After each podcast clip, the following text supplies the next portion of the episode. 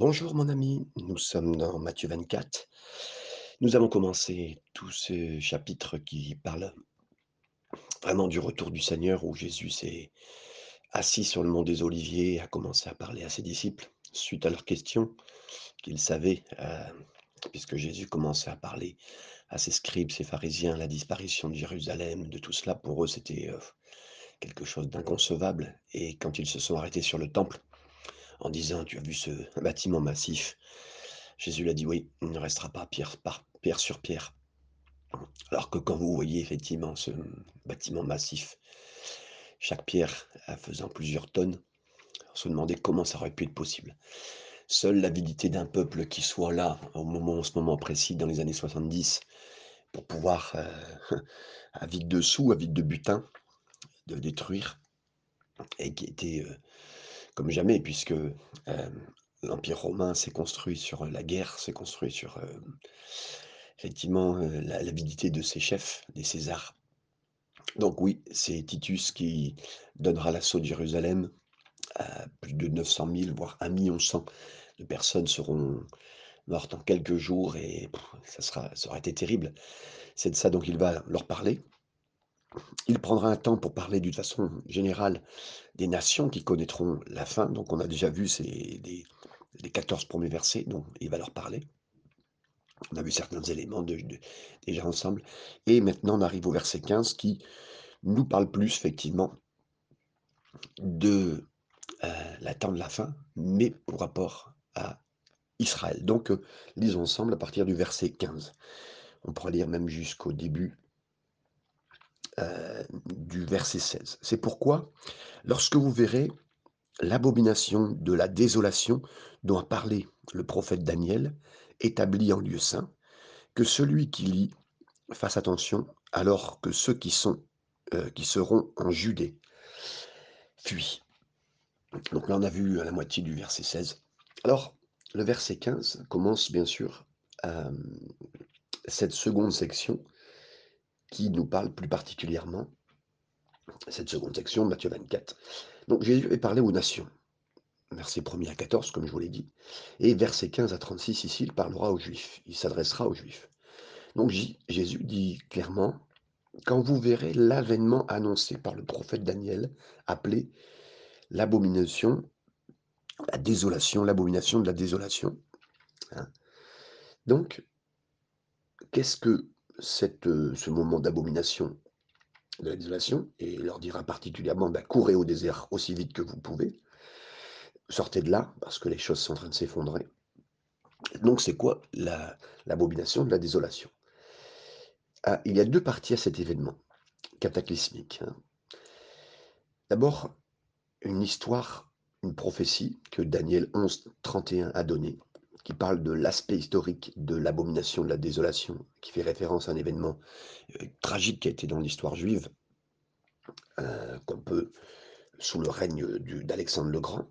hein. C'est un roi qui était nommé Antiochus Épiphane, qui est venu, euh, qui gouvernait la Syrie, et qui est venu, c'est un fou complètement égocentrique, qui s'est rendu compte que les Juifs d'Israël ne le reconnaissaient pas comme Dieu.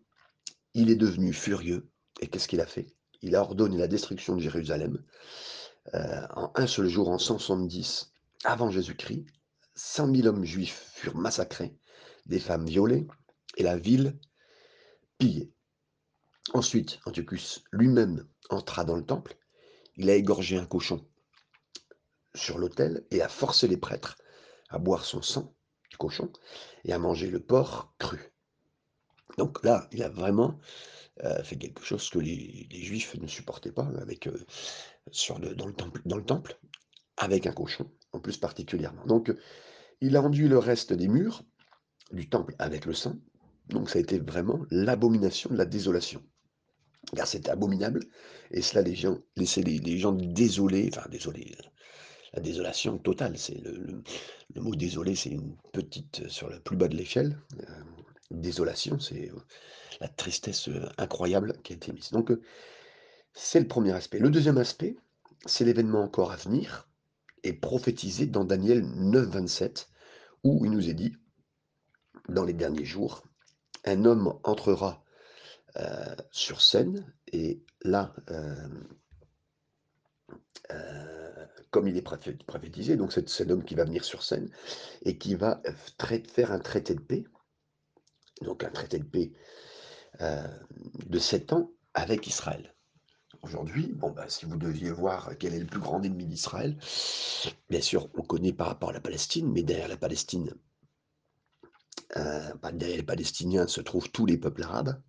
Donc ça va apparaître quelqu'un qui va être comme l'ami et protecteur d'Israël.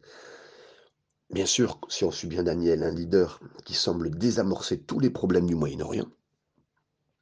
Donc, qu'est-ce qui est comme problème autour du Moyen-Orient actuellement? Heu, la reconnaissance de Jérusalem, la reconnaissance, heu, de la mosquée plus d'endroits, heu, très importants sur la la place de la mosquée où certains pensent que ça a été la construction du temple de Jérusalem. Donc, cet homme sera très, très fort. Cet homme sera, charismatique, dans le sens, d'une grande capacité. Il sera persuasif parce que tout le monde, le monde entier le croira. Intellectuel, heu, un intellectuel impressionnant, un orateur habile. Il y aura eu beaucoup d'exemples, hein, d'antichrist puisque, heu, tous ceux qui auront été avant lui, comme Hitler,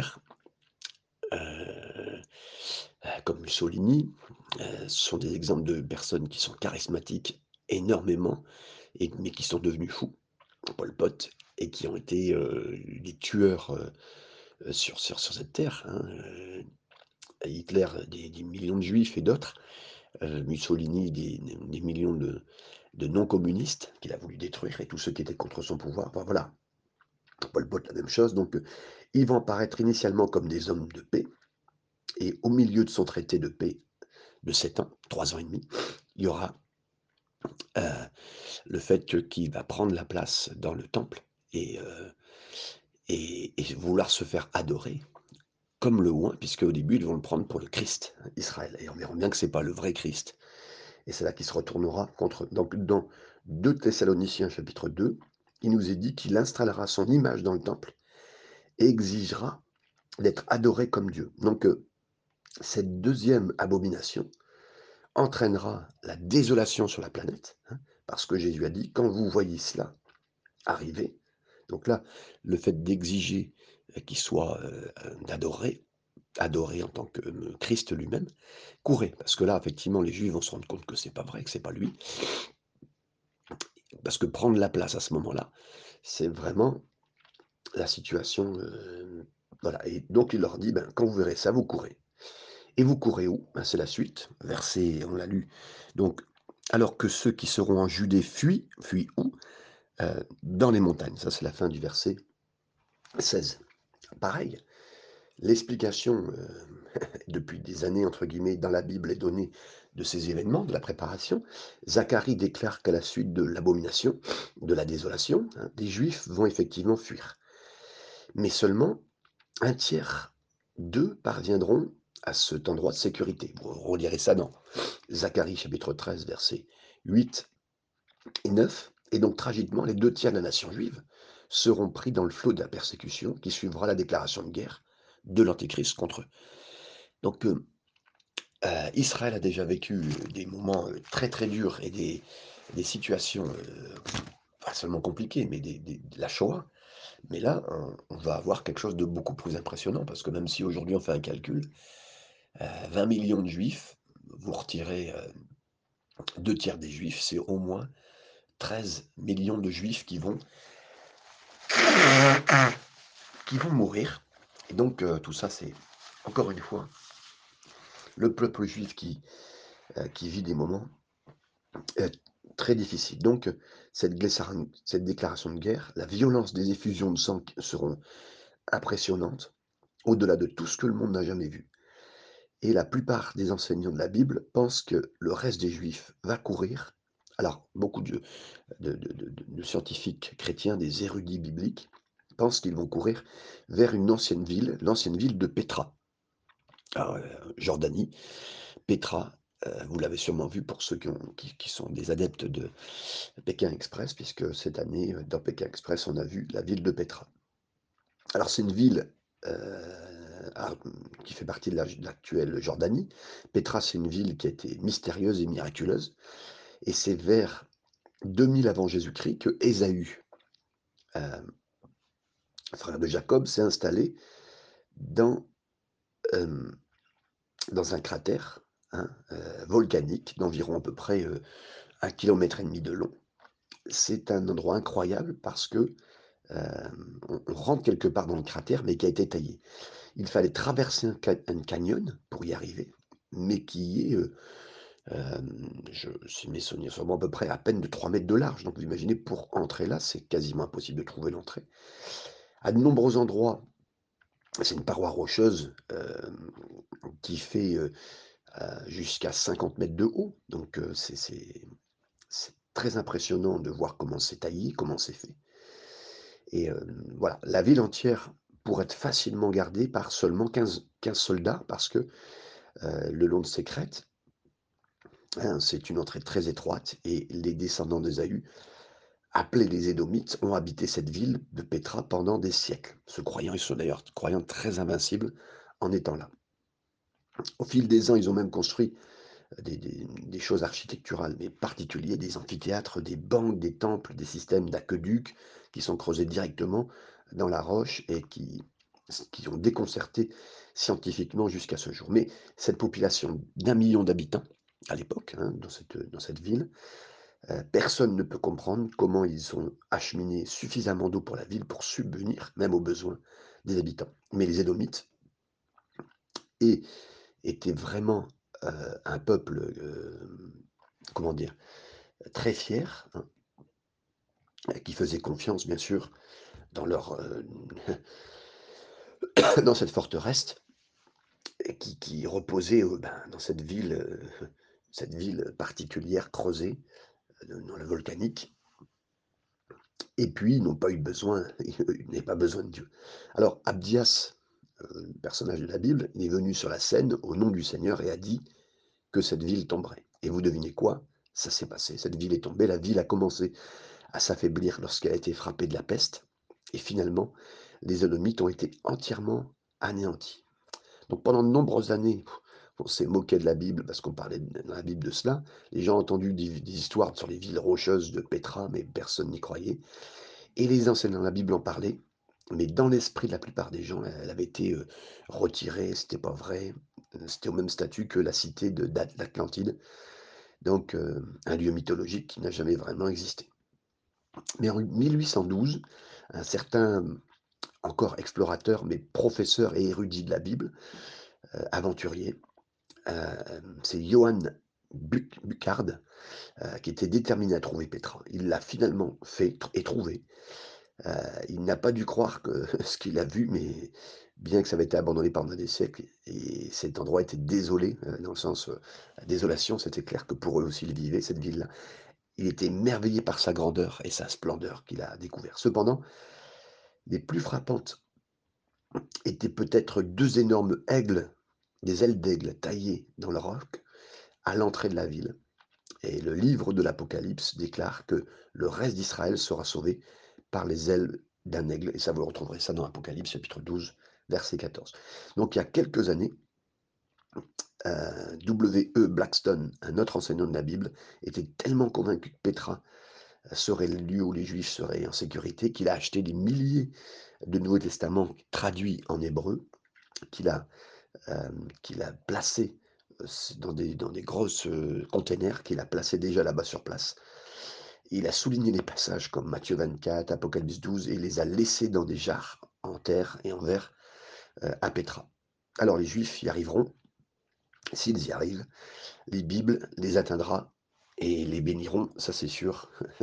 Donc mes amis, voici un petit peu quand il nous est dit que Jésus a dit, heu: «Vous courrez dans les montagnes». Verset 17 «Que celui qui sera sur le toit ne descende pas pour prendre ce qui est dans sa maison». Donc là on est toujours, rappelez-vous, parce que c'est encore un élément, prouvant bien que c'est que pour les Juifs, hein, parce que c'est vrai que les textes ont été discutés de nombreuses années, pourquoi et à qui c'est à destiné. Heu, mais vous direz: «Mais qu'est-ce que peut faire sur le» heu, il nous est dit: «Pour ceux qui sont heu, qui ne sera sur le toit, ne descende pas pour prendre ce qui est dans la maison. Donc, le toit d'une maison, combien de fois nous sommes sur nos toits? Bah, très, très peu, hein et là, on se rappelle bien sûr que c'est aux Juifs et en Israël parce que jusqu'à ce jour, ont des toits on on ils ont des toits terrasses, heu, comme ça arrive ici à certaines, heu, villas ou appartements, heu, de dans le tout ce qui est méditerranéen, on a souvent facilement ce genre de de toit terrasse. Donc voilà mes amis un petit peu l'explication de ce verset 17. Verset 18 à 21, on continue. Et que celui qui sera dans les champs ne retourne pas en arrière pour prendre son manteau. Malheur aux femmes qui seront enceintes et à celles qui allaiteront en ce jour-là. Priez priez pour que votre fuite n'arrive pas en hiver, ni un jour de sabbat. Verset 21, on peut lire aussi. Car alors la détresse sera si grande qu'il n'y en a eu point de pareil depuis le commencement du monde jusqu'à présent et qu'il n'y en aura jamais. Encore une fois, on est euh, pour ce moment-là, donc prier que la- la- l'abomination de la désolation n'arrive pas euh, aujourd'hui sabbat. Donc là, pourquoi? Parce que ben, c'est en Israël, et quand c'est en Israël à ce moment-là, les transports euh, sont, doivent être arrêtés au moment ben, pour les juifs, hein, pour ceux qui sont croyants. Et puis, donc ça sera, ça, ça pourrait être effectivement un problème s'ils vivent ce moment de, de, de, de se rendre compte au moment de l'abomination, entre guillemets, si ça arrive un jour du sabbat, puisque les transports s'arrêtent le jour du sabbat. Donc c'est vraiment une autre indication que Jésus parle aux Juifs, et ça n'aurait pas eu d'im- d'importance pour l'abomination de la désolation si ça venait le jour du sabbat dans notre pays à nous, sans aucun problème. Malheureusement, notre nation ne traite pas le sabbat différemment euh, des autres jours. Voilà, verset 22, on continue et on avance bien sûr. Et si ces jours n'étaient abrégés, personne ne serait sauvé, mais à cause des élus, ces jours seront abrégés. Donc là, c'est aussi encore un verset qui peut être, euh, qui peut jouer son importance, puisque on parle de cet événement qui a lieu dans la grande tribulation. Donc, moment où nous croyons que l'Église n'est plus présente, que puisque c'est un moment, la grande tribulation, destiné à Israël pour qu'Israël euh, se, rende compte de qu'ils ont percé, Jésus, se rende compte que l'Antichrist, venant en tant que Christ, n'est pas la, la bonne personne, donc pour qu'ils se rendent compte de tout ça. Donc l'importance ici, euh, pendant cette grande tribulation, tout se joue à ce moment-là, les trois dernières années et demie après que l'Antichrist se soit révélé, sa vraie nature dans le temple, et que les Juifs se soient enfuis dans le désert, ça sera une période de désastre, de destruction, de mort, sans précédent dans l'histoire.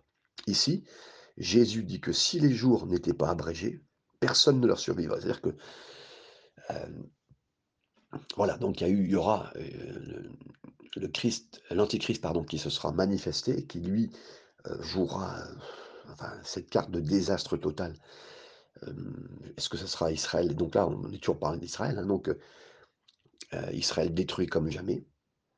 En tout cas, ça, ça, ses villes et tout ce qui peut la concerner.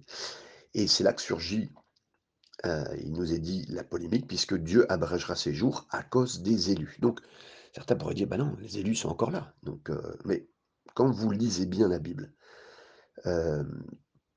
il y a ceux qui disent que puisque l'Église est appelée les élus, l'Église n'est pas dans la période de la grande tribulation. Mais notez ceci, pour ceux qui sont étudiants de la prophétie, étudiants de la Bible, dans des passages comme Ésaïe 45, verset 4, Ésaïe 65, verset 9, Romains 11, 28, Dieu appelle spécifiquement Israël ses élus. Il n'y a pas que les chrétiens qui sont appelés les élus. En fait, il y a trois groupes dans la Bible qui sont appelés par ce nom. Il y a Israël, il y a l'Église, et puis il y a ceux qui seront sauvés dans la tribulation. Donc gardez bien l'esprit que dans les versets 15 à 36, on fait référence à la Judée, au sabbat et au temple. Hein. Donc Judée, sabbat et temple, bien sûr ça parle toujours à Israël et comprend mieux, en tout cas Israël le comprend mieux. Du verset 23 à 27, on continue toujours, concernant Israël. Si quelqu'un vous dit alors, le Christ est ici, ou il est là, ne le croyez pas, car il s'élèvera de faux Christ et de faux prophètes. Ils feront de grands prodiges et des miracles, au point de séduire, s'il était possible, même les élus. Voici, je vous l'ai annoncé d'avance.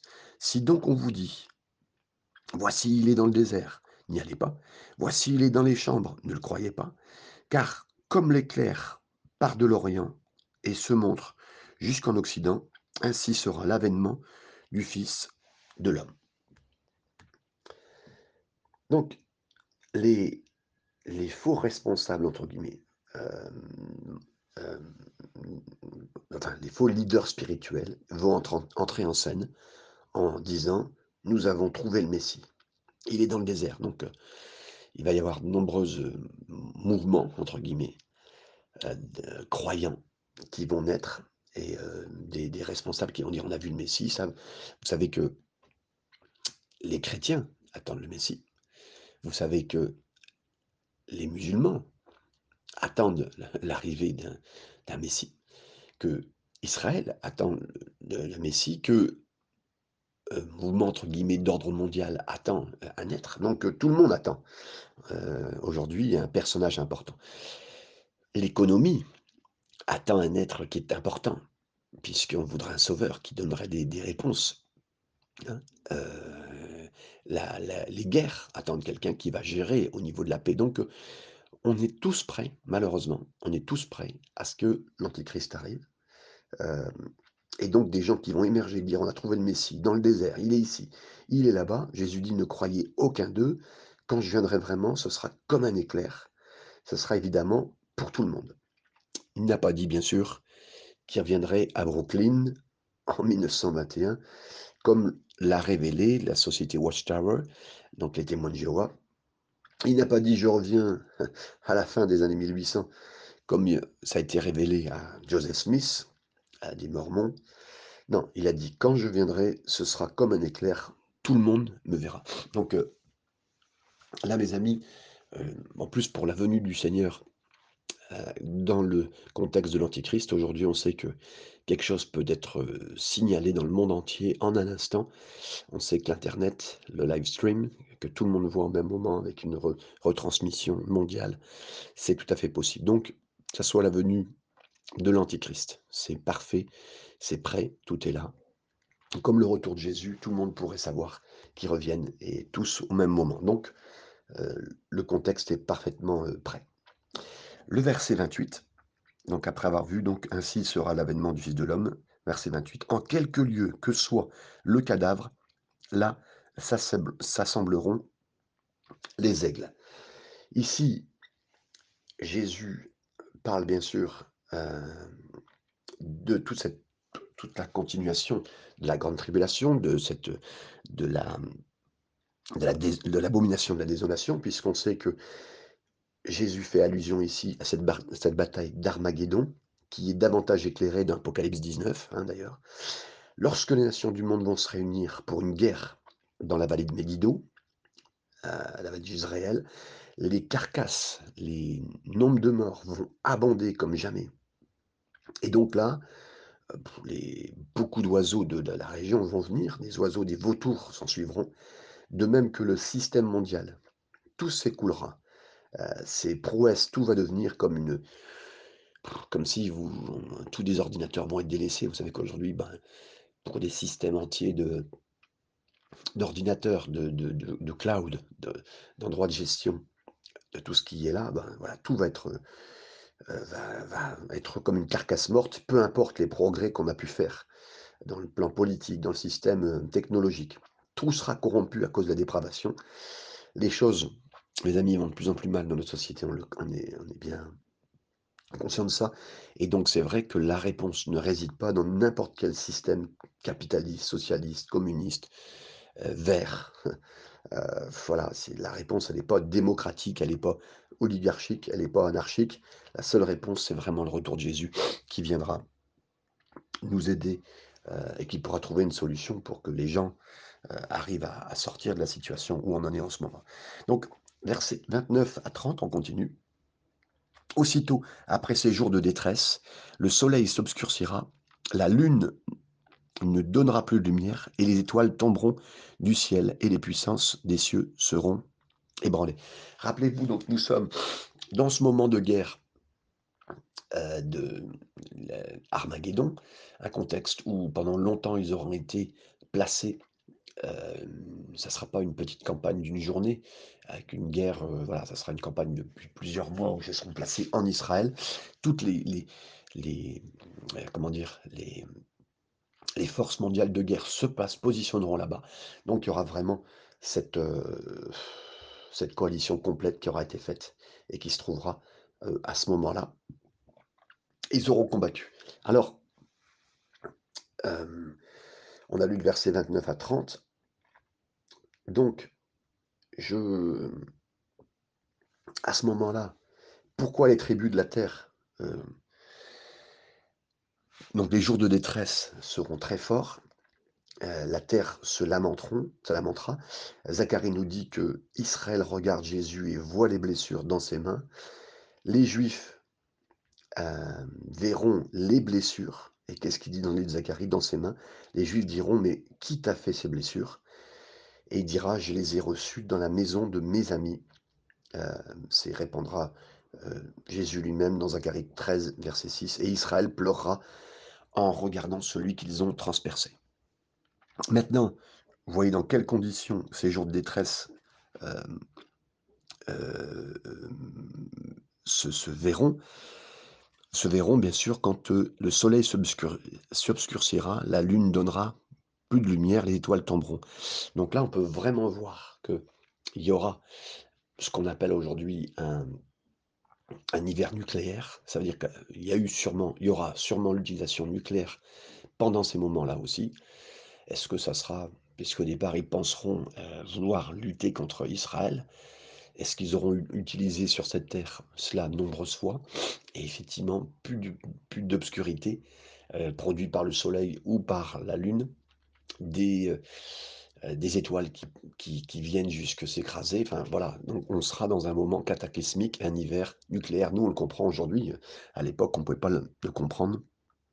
Et bien sûr que les gens pouvaient avoir très peur de ce qu'ils ont lu, de ce qu'ils ont lu et de ce qu'ils ont entendu de la part de Jésus. Donc, l'homme venant, il nous a dit, alors le signe du, de l'homme paraîtra dans le ciel, toutes les tribus de la terre se lamenteront, donc on l'a vu, et ils verront le Fils de l'homme venant sur les nuées du ciel avec une puissance et une grande gloire. Euh, je lis même le verset 31 pour bien comprendre. Il enverra ses anges avec la trompette retentissante et ils rassembleront ses élus des quatre vents depuis une extrémité des cieux jusqu'à l'autre. Donc là, ici, les anges eux-mêmes vont rassembler euh, les élus. De quels élus Donc les juifs? Rappelez-vous, Jésus traite toujours Israël dans cette section.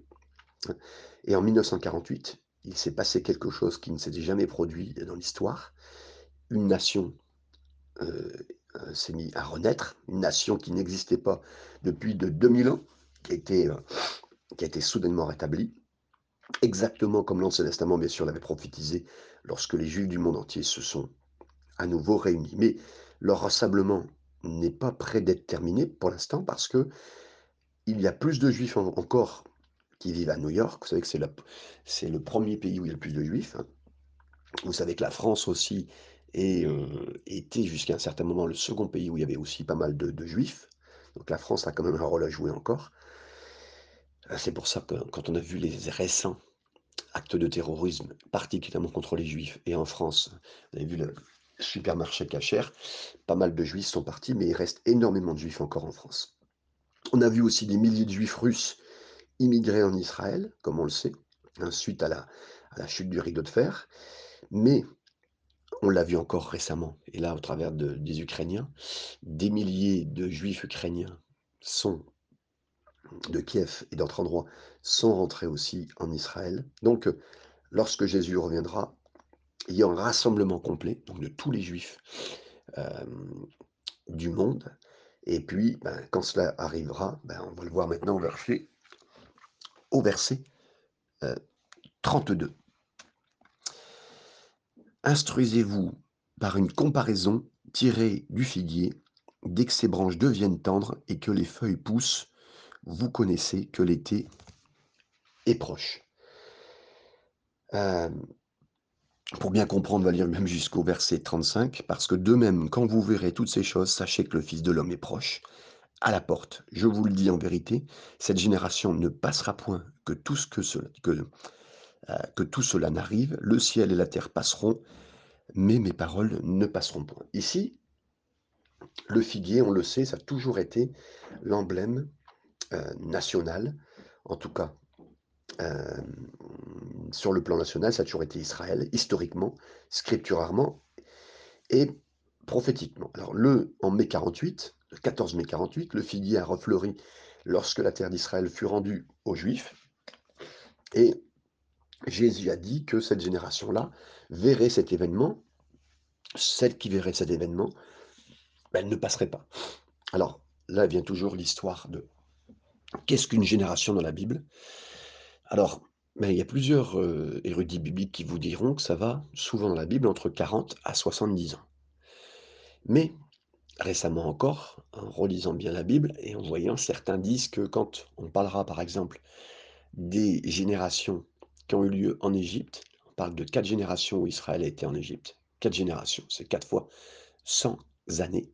Donc, euh, je vous dirais que voilà, une génération biblique peut être de 50, 40 à 100 ans. Donc c'est assez large. Hein. Le spectre euh, peut être jusqu'en 2048, on va dire. Donc euh, voilà. Mais de toute façon, mes amis, on sait qu'on est aujourd'hui dans cette génération qui a connu le retour d'Israël. Et puis avec aussi euh, la guerre de cette guerre de Yom Kippour, euh, cette guerre particulière où l'Égypte est venue attaquer Israël. Donc voilà. Donc qui est cette génération? On le voit aujourd'hui. Euh, je, je finirai avec le verset 36 qui nous dit Pour ce qui est du jour et de l'heure, personne ne le sait, ni les anges des cieux, mais le Père, le Père seul. Et donc, là, euh, Jésus utilise le, figuier qui bourgeonne comme un exemple de ce qu'il faut surveiller, donc le, retour d'Israël, selon son retour, bien, que personne ne sache euh, le jour et l'heure de son arrivée, Paul nous dit que nous reconnaîtrons les temps et les saisons. Un Thessaloniciens chapitre 5 verset 1er, donc on reconnaîtra et on reconnaît que le, figuier s'est mis à, à refleurir, qu'on voit qu'il a, il a repris vie, et c'est vraiment le signe. Euh, vous savez, des, gens comme euh, Clément Le Cossec, Jean-Marc Taubois, ont vraiment basé des choses sur Israël et notre génération française, je parle de la France en tout cas, a été fortement influencée du regard d'Israël. Aujourd'hui, beaucoup de gens regardent Israël. Euh, certains vont vous demander de avoir même une vie vraiment israélite en vous parlant du sabbat. Enfin, c'est pas le point. C'est pas du tout le point, mes amis. et là, je, dis de tout mon cœur avec vous, avec respect. Euh, c'est pas en israélisant, judaïsant nos vies que euh, il se passera de meilleures choses. Par contre, qu'on soit proche du pays d'Israël, ça c'est très important. Qu'on soit avec eux, qu'on sache que le Seigneur veut les sauver, c'est très très important, mes amis. Et c'est quand même la réalité, c'est ça qu'on doit surveiller. Au-delà d'avoir nos mœurs qui leur ressemblent, euh, aujourd'hui, peut-être une meilleure compréhension pour certains de s'approcher d'Israël. Moi, j'aime vraiment beaucoup étudier la Bible d'une façon générale et Israël aussi en particulier. Mais voilà notre cœur et voici le cœur du Seigneur sur ce retour. Alors que le Seigneur vous bénisse, on a lu jusqu'au verset 36 et j'espère qu'on aura fini demain dans cette dernière euh, journée d'études. Que le Seigneur vous bénisse et vous garde. Amen.